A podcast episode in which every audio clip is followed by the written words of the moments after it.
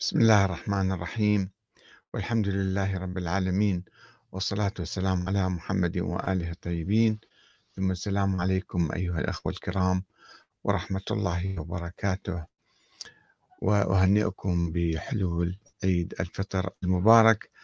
متمني لكم الخير والسرور والعدل والأمن والسلام إن شاء الله.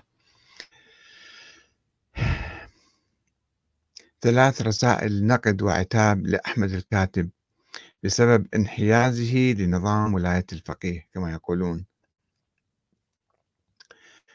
نشرت قبل أيام آه، موجزا لمقارنة بين الدستورين السعودي والإيراني. آه، وهذا الموجز هو مأخوذ من كتاب لي صدر قبل حوالي عشر سنوات تحت عنوان الشرعية الدستورية في الأنظمة السياسية الإسلامية المعاصرة. مقارنة دراسة مقارنة بين النظام من الدستور السعودي والدستور الإيراني وهو كان أساسا آه، رسالة آه، رسالة دكتوراه في كلية الملك أو King's College كما يقولون في لندن. ولكني أكملت الكتاب خارج آه، الجامعة ونشرته آه، منذ ذلك الحين. وهو يتعلق طبعا هو كان في شرح لتطور آه، النظامين السعودي والإيراني. آه، السعودي الذي ينتمي للفكر السني يعني تاريخيا والفكر السني التاريخي القديم يقوم على مبدأ الشورى أن النظام في الدولة الإسلامية يقوم على الشورى وانتخاب الإمام من الأمة وليس بالنص من الله تعالى على العكس من الفكر الإمامي الشيعي الإمامي الذي يقول بأن الإمامة نص من الله في السلالة العلوية الحسينية. ومع ذلك فقد آه، تحول النظام السعودي من نظام الشورى إلى نظام الملكية الوراثية المطلقة. فيما تحول النظام الشيعي يعني المنتمي للفكر الشيعي القديم إلى نظام دستوري جمهوري ديمقراطي. وتحدثت في هذا الكتاب آه، حول الملامح الدستورية. وفي نفس الوقت انتقدت النظامين النظام السعودي والنظام الإيراني. يعني انتقدوا انتقدت التجربة الدستورية للنظامين ولم أتحدث آه، عن آه، الممارسات اليومية أو السياسية أو المواقف السياسية للنظامين إنما كان كل كلامي يدور حول آه، الملامح الدستورية أو النظام الدستوري. هذا طبعا أثار امتعاض كثير من الناس وردود عديدة من مختلف الاتجاهات وأهم الرسائل التي وصلتني نشرت إحدى الرسائل آه، قبل أيام وعلقت عليها للدكتور أدهم الوائلي ويبدو عليه هو من مصر. آه، شرحت موقفي ورأيي في الموضوع وأيضا توالت الرسائل والردود والانتقادات والعتاب. سوف أقرأ لكم هذا اليوم بعض هذه الرسائل وأيضا أعلق عليها. كتب في موقعي على اليوتيوب شخص باسم رجل نبيل. آه، يقول تحية طيبة لشخصك الكريم. أما بعد فإنني أتكلم معك وأنا إيراني. وكما يقال إن أهل مكة أدرى بشعابها. فأقول لكم بملء الفم بأن التجربة الإيرانية تجربة فاشلة بامتياز. عن أي تطور دستوري تتحدث أستاذي الكريم. فأيما تطور حصل للدستور جوبها بألف قيد مفسد بحيث أفرغوا المواد الدستورية من محتواها الأساسي. فصارت مجرد حبر على ورق.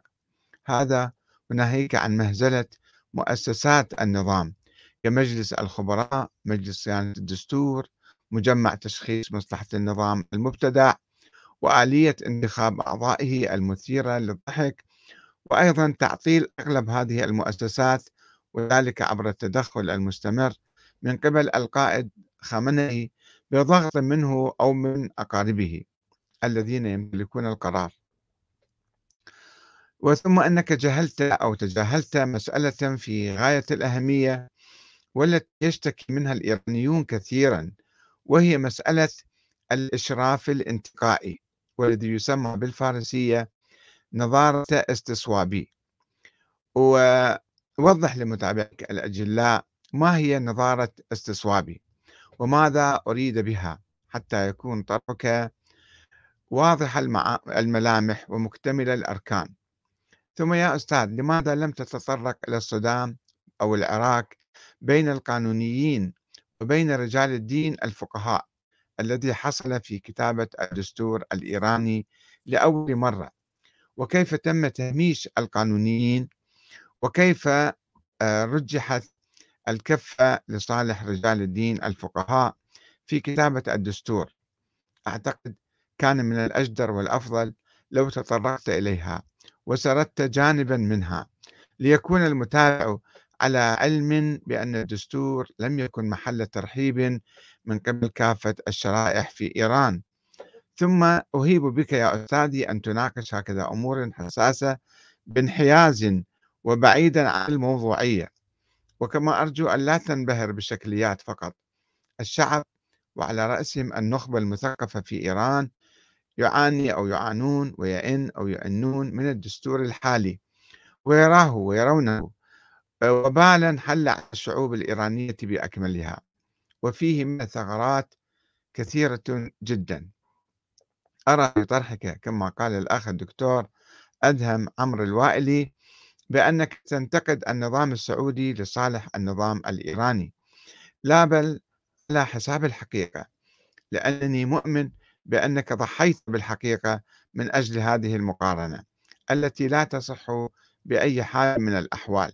وأقصى ما يمكن قوله بأنك أردت تنوير عقول المفكرين آه، أو الناشطين أو حث العقلاء السعوديين الذين يمتلكون القرار أو النخبة المؤثرة على الضغط الإيجابي على الحكم السعودي لتصحيح مساره. ولكن أراك ضحيت بالحقيقة من أجل إيصال هذه الفكرة وتكلفت وعضلت بها كثيرا. آه، في الحقيقة قبل أن أقرأ الرسائل التالية آه، أنا أتفق مع الأخ آه، هذا الرجل النبيل بأن الدستور يعني صارت انتخابات للمجلس التأسيسي من مختلف المناطق الإيرانية ولكن الإمام الخميني تدخل في ذيك الأيام كما أتذكر وكنت في إيران أنا في ذلك الوقت. وقال بأن يعني الفقهاء هم أولى أو أقوى أو وضع شروط على عملية التقنين تقنين الدستور.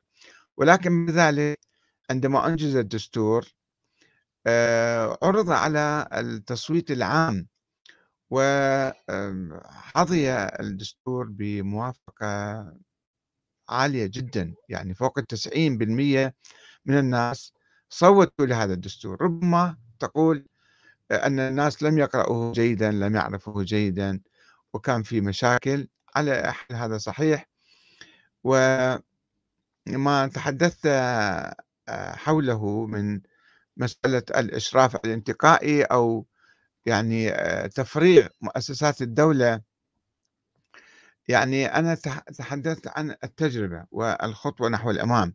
أن الفكر الشيعي أو الشيعة عموما الذين يؤمنون بالنص بالإمامة. قد تخلوا عن هذا الفكر وآمنوا بالدستور وأقاموا دولة جمهورية ديمقراطية قائمة على الانتخابات. ولكن بالتطبيق ربما حدث فعلا آه، ويحدث الآن نوع من تجاوز القانون.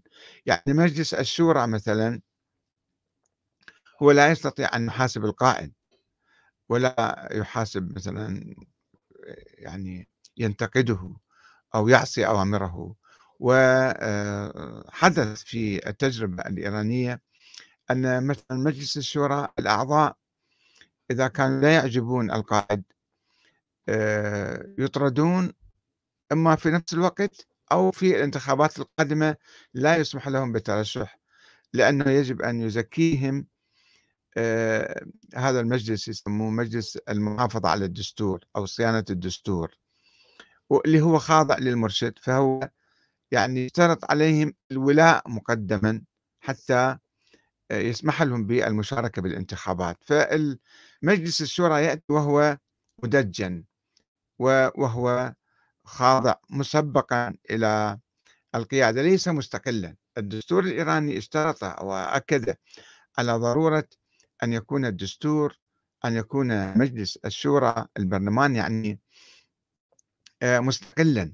وكذلك القضاء يجب أن يكون مستقلا. ورئيس الجمهورية السلطة التنفيذية أيضا يجب أن تكون مستقلة.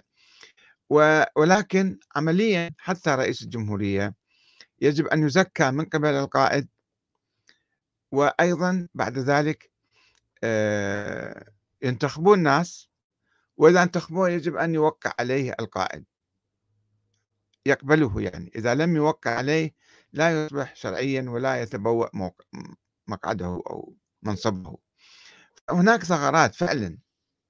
وأنا تطرقت إلى هذه الأمور في كتابي الشرعية الدستورية اللي شوفوا ورايا الآن هو. وقد طبع مؤخرا في القاهرة أيضا. آه، يعني نعم هناك في التجربة صار نوع من سيطرة جهة على باقي المؤسسات. و يعني حدث هذا الشيء. أنا لا لا أنفي ذلك. أنا أقول خطوة مهمة للأمام ولابد من إعادة النظر في كثير من الأمور. ومنها أنا دائما كنت أقول هذا الشيء أيضا. أنه لماذا هناك سلطتان تنفيذيتان؟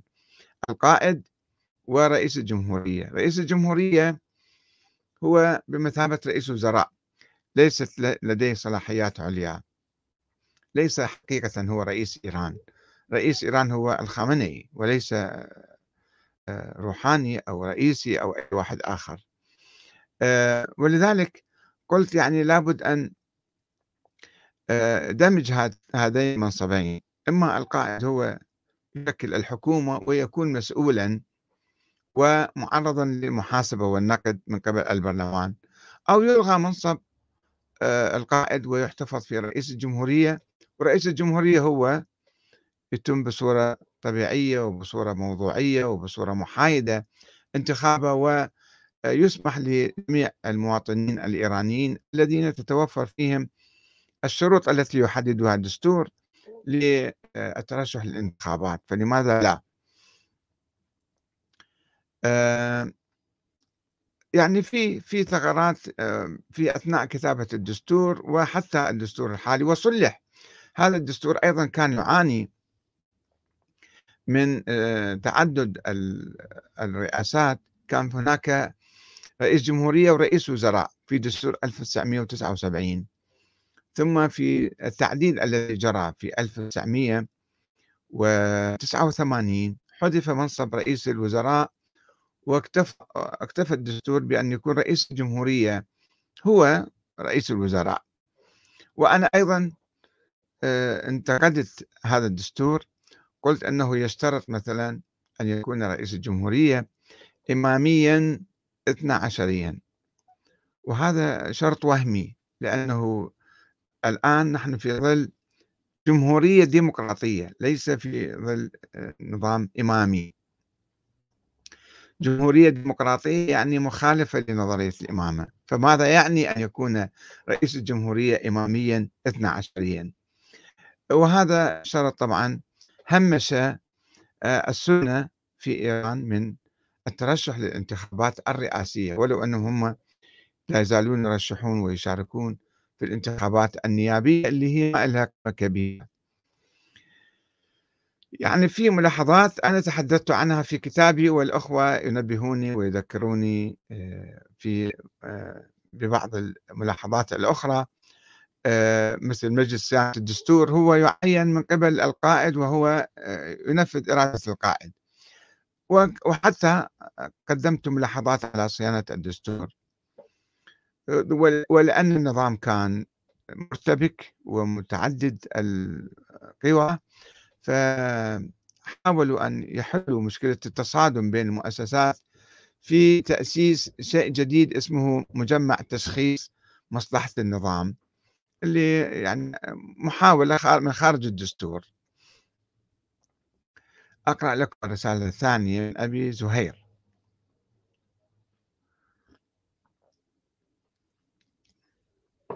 هو أيضا علق على ذلك الفيديو حول المقارنة بين الدستورين الإيراني والسعودي.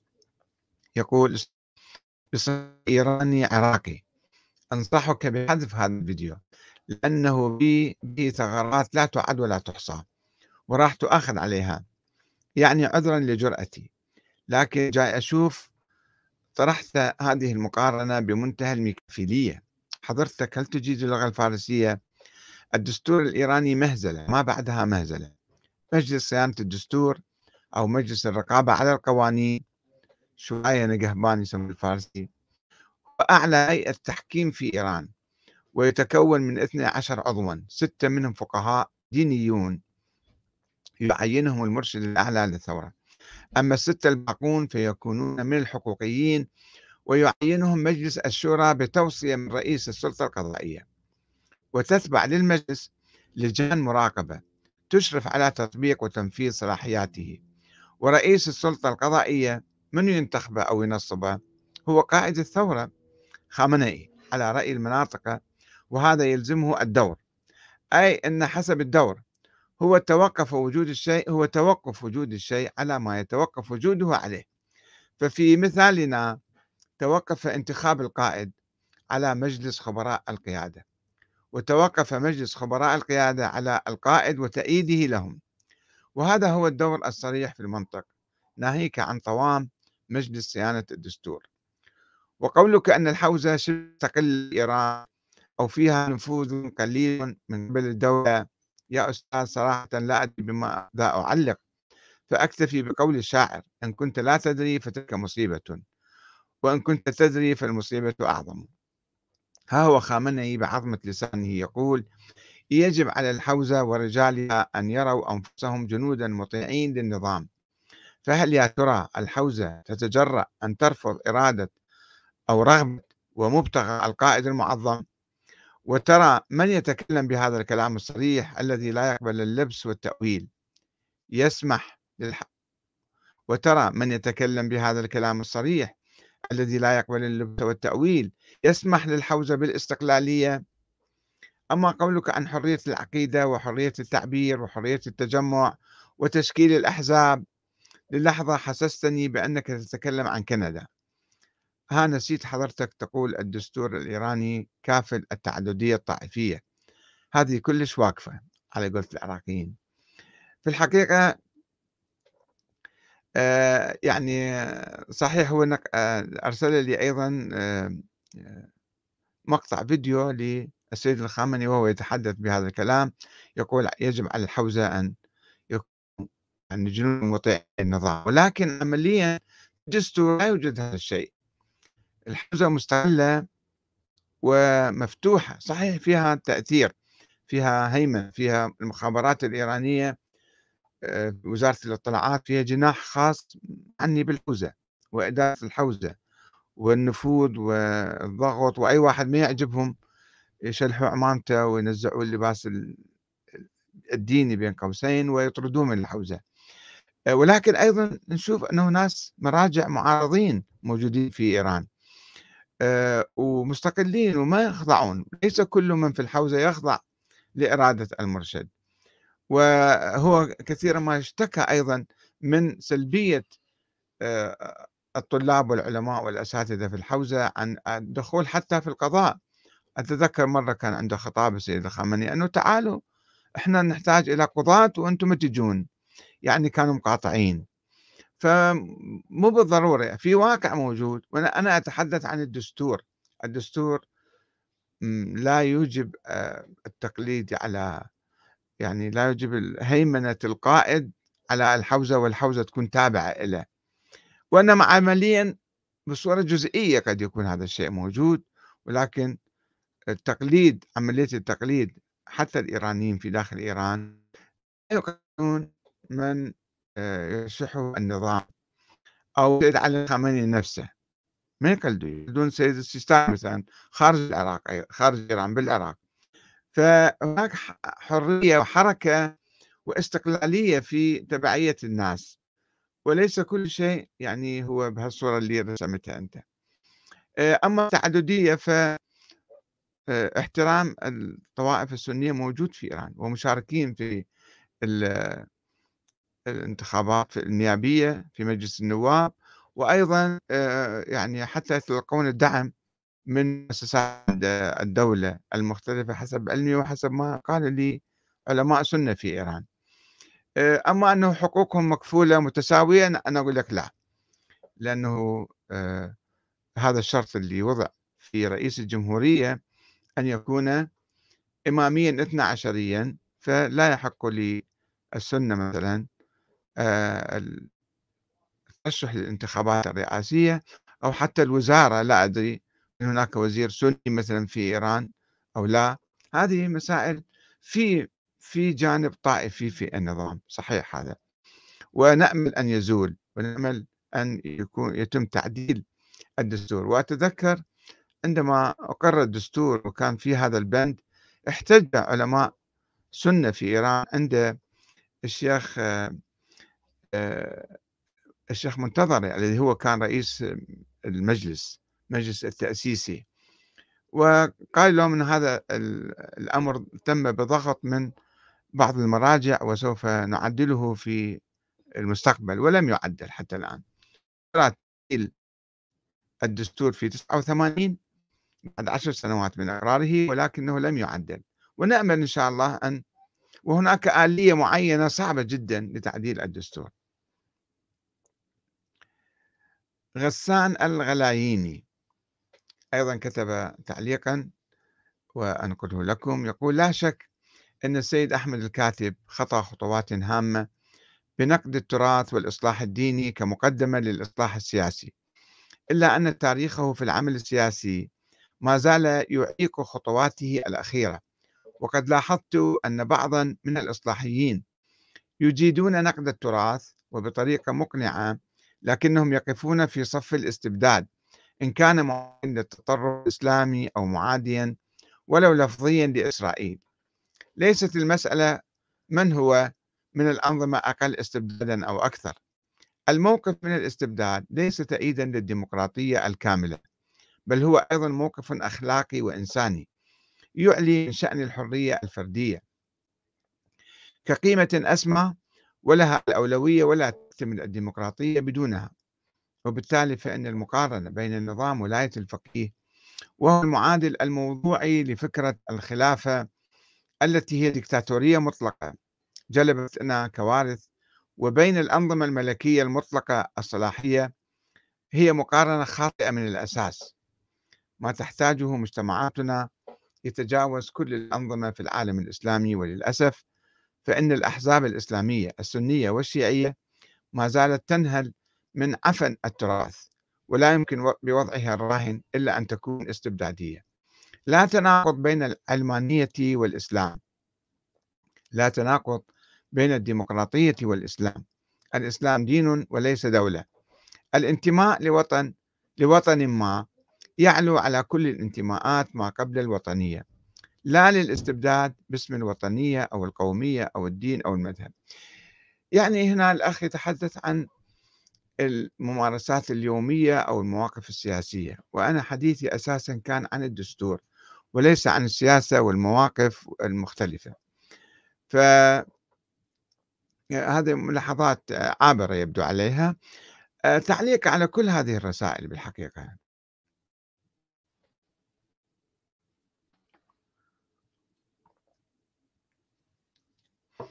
أن المشكلة وين؟ في هذه التجربة المتقدمة جدا. التجربة الإيرانية والتجربة الشيعية حتى في العراق. يعني في العراق يمكن واحد يقدم ملاحظات أقل من ذلك أقل من من الملاحظات على التجربة الإيرانية. ولكن أيضا الدستور العراقي يعاني من ثغرات ويعاني من مشاكل. ولو أنه في الدستور العراقي يختلف عن الدستور الإيراني في أنه لم يعطي أي منصب للمرجع أو للولي الفقيه. ولكن عمليا المرجعية موجودة والمرجع موجود وله دور في الهيمنة على السياسة على كثير من الأمور.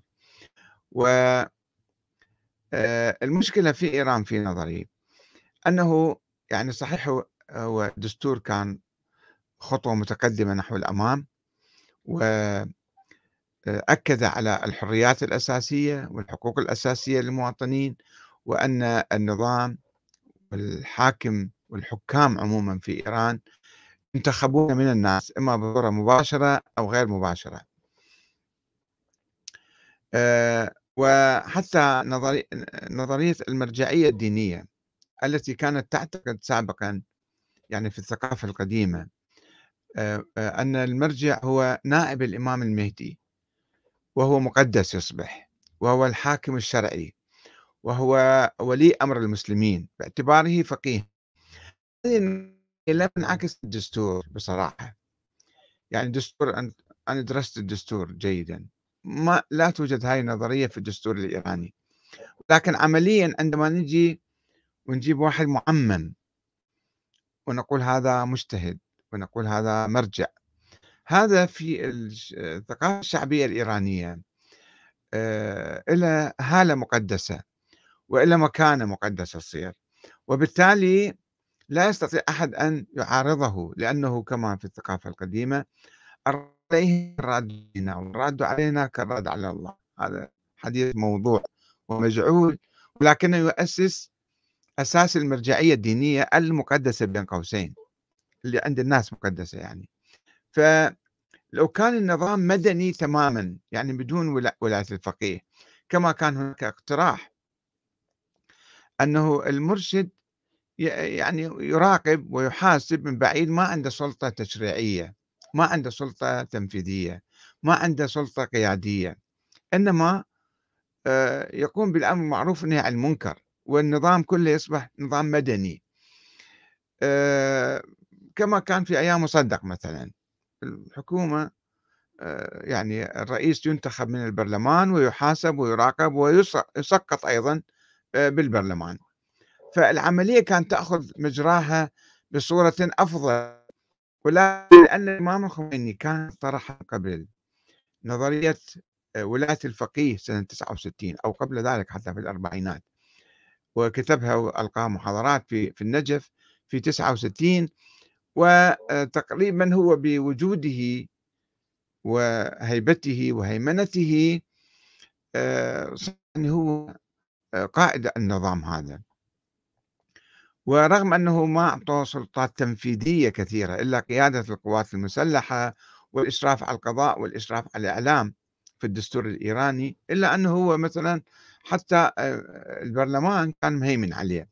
والبرلمان لم يكن يستطيع أن يناقش موضوع الحرب واستمرار الحرب مثلا. آه، أو تعيين وزراء تعيين رؤساء وزراء. لم يكن يستطيع أن يعني يتخذ قرارا مستقلا إلا أن ينفذ إرادة الإمام الخميني. حسب التجربة هذا حدث فعلا. لماذا؟ لأنه صار مزج أو بعدنا إحنا ما انتقلنا تماما من الثقافة المرجعية القديمة والثقافة اللي هي مبنية على الثقافة الإمامية الشيعية القديمة. ولم ننتقل إلى النظام العلماني الديمقراطي ففي خلط صار في هيمنة. مجلس صيانة الدستور هذا اقتراح من 1906 دستور 1906 عندما كانت هناك معركة بين المشروطة والمستبدة فقالوا أنه كيف نسوي برلمان قد يسوي قوانين آه، غير شرعية أو يخالف الشرع فيها. فوضعوا مسألة أن هناك مجموعة من المراجع أو الفقهاء خمسة أو أكثر يشرفون على عمل البرلمان ويوقعون عليه. إذا فالشيء خالف الدستور خالف الشرع فما يقبلون به. يلغون إرادة يعني قرار البرلمان. وهذا مشكلة تحدثت عنها مرارا كثيرا.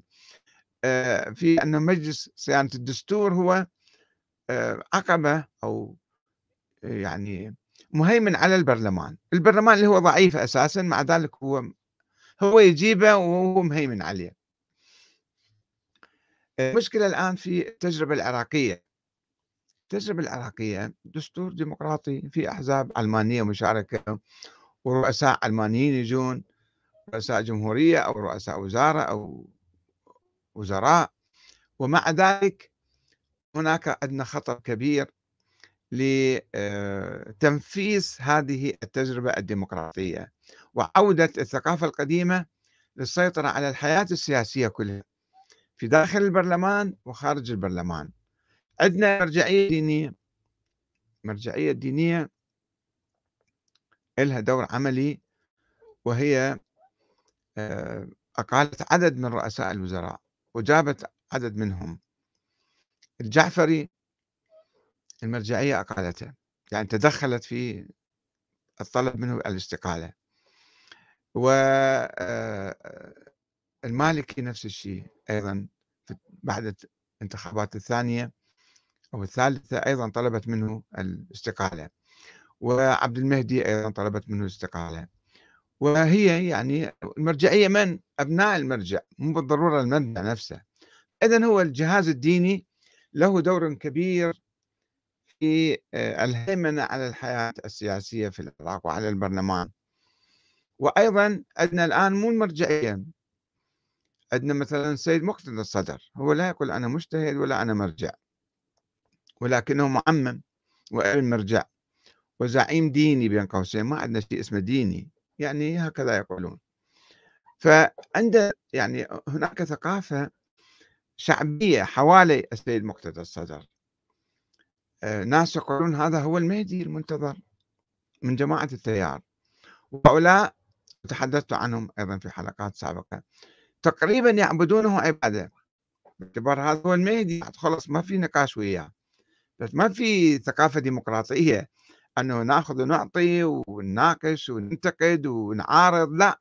اللي يعارض السيد مقتدى يصبح هذا كافر يصبح خارج عن الملة. عند هؤلاء الذين يؤمنون اللي هم السيد مقتدى دائما ينتقدهم ويحاربهم ويتبرع من عندهم ولكن موجودين في جماعته. وفي صفوف التيار الصدري. طيب هذول نخليهم على صفحة. في ناس آخرين أيضا ينظرون إليه نظرة مغالية نظرة دكتاتورية استبدادية مطلقة ويعطوه من الصلاحيات وذول يشكلون جيش له جيش يعني آه، تابعين آه، اتباعا أعمى وشوفوا آه، العام الماضي نشروا كلام هو موجود ولم ينفيه السيد مقتدى الصدر. نشروا في فيديو يتحدثون عن ثقافتهم تحت هذا العنوان عقيدة الصدريين في السيد مقتدى الصدر أعزه الله. كيف ينظرون إليه؟ نراه بالدليل أنه عبد الله الصالح المصلح نافذ البصيرة. له كرامة ومنزلة خاصة من رب العرش العظيم. له كرامة ومنزلة خاصة من رب العرش العظيم. جعلت منه سفينة النجاة للعراقيين في زماننا من الفتن والطغيان والانحراف كل العناوين والمسميات والاتجاهات. وهو بذلك ولي من أولياء الله الممهدين يعني للإمام المهدي حتى يخرج. ونرى فيه تطابق نيابة الإمام المعصوم. سوى ما يقول أنا مجتهد الثقافة القديمة كل فقيه مجتهد يقول أنا نائب الإمام يفترض نفسه نائب الإمام الإمام اللي هو مفترض أيضا وما موجود. فهؤلاء يقولون هذا هو هو نائب الإمام المعصوم. وبذلك الحاكم والرئيس المطلق للعباد المؤمنين. صار مع ما يعتقدون في أنه هو نائب الإمام فيصير الحاكم ورئيس المطلق هذا رئيس ديني والراد عليه راد على الإمام الإمام المهدي ما موجود. والراد على الإمام راد على الله سبحانه وتعالى. شوف شلون صار. يعني استفادوا من الثقافة وطوروها الثقافة المرجعية القديمة وطوروها وركبوها على السيد مقتدى. وهذا هو الخط المحمدي الإسلامي السماوي الحقيقي. هذه قناعتنا ومن يستشكل علينا فيها طلبة علم وغيرهم نقول لهم أننا قطعنا بالشك باليقين من خلال الحوادث التي جرت والأمور التي مرت طوال السنين الماضية فأصبح أمره مطاعا عندنا طاعة اليقين الثابت. ولا نأبه لما يقول آه، لمن يقول بأننا قافلين أو ينظر إلينا بالشك والريبة والتسقيط وهو خاوي العقيدة. أنت ما عندك عقيدة. إذا ما تؤمن بشيء عقيدتك خاوية. لقد تجردنا من كل الدوافع النفسية والعواطف وطبقنا المعايير العلمية والمهنية بهذا الصدد فخرجنا بهذه الخلاصة التي لن نتنازل عنها لثبوتها ظاهرا وباطنا معنويا وماديا بالدليل.